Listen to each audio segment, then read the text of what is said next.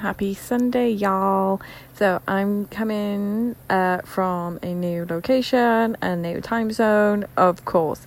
Sorry that it's been late. I didn't have any Wi Fi. And um, I woke up at nine. I've actually been to church. Church is a very new thing for me, um, even though my dad's a pastor. It's a longer story, and I'll save it for another time but yeah, it's actually um, quite nice here to go to church as like a form of personal development. The theme currently is like at the movies, so it's like relating new films to scriptures in the Bible, and it's quite it's quite nice to see how it like transfers across, and I really enjoy it. But last night, okay, so I got in and I completely agree with leading by example and not being a hypocrite.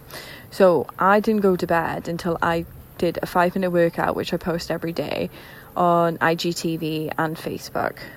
Unfortunately, I didn't have the Wi Fi to actually post it, but I still did it. It took me two attempts because the first attempt I had limited space and I was too exhausted to be doing the all the jumps. It just wasn't going down. My leggings were falling down, and then I was going. I was going to cheat. I ain't gonna lie to you. I was going to cheat. I was only going to do ten seconds of each move, have the edit there, and then um, just be posted up like that and be like, oh well. But no, I didn't. I re recorded it. I created a new workout off the top of my head of one moves that I would do for those five minutes.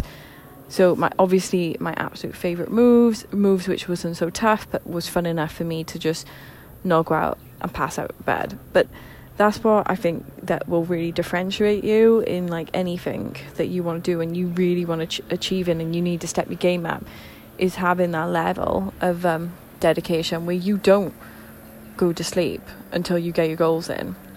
That because at the end of the day, you can't be a hypocrite. Sorry, I'm at a lake house at the moment, so if you want to see what it looks like and the amazing view, then go check out my Instagram stories or my Facebook stories. I did an Instagram live here as well, which was really lovely.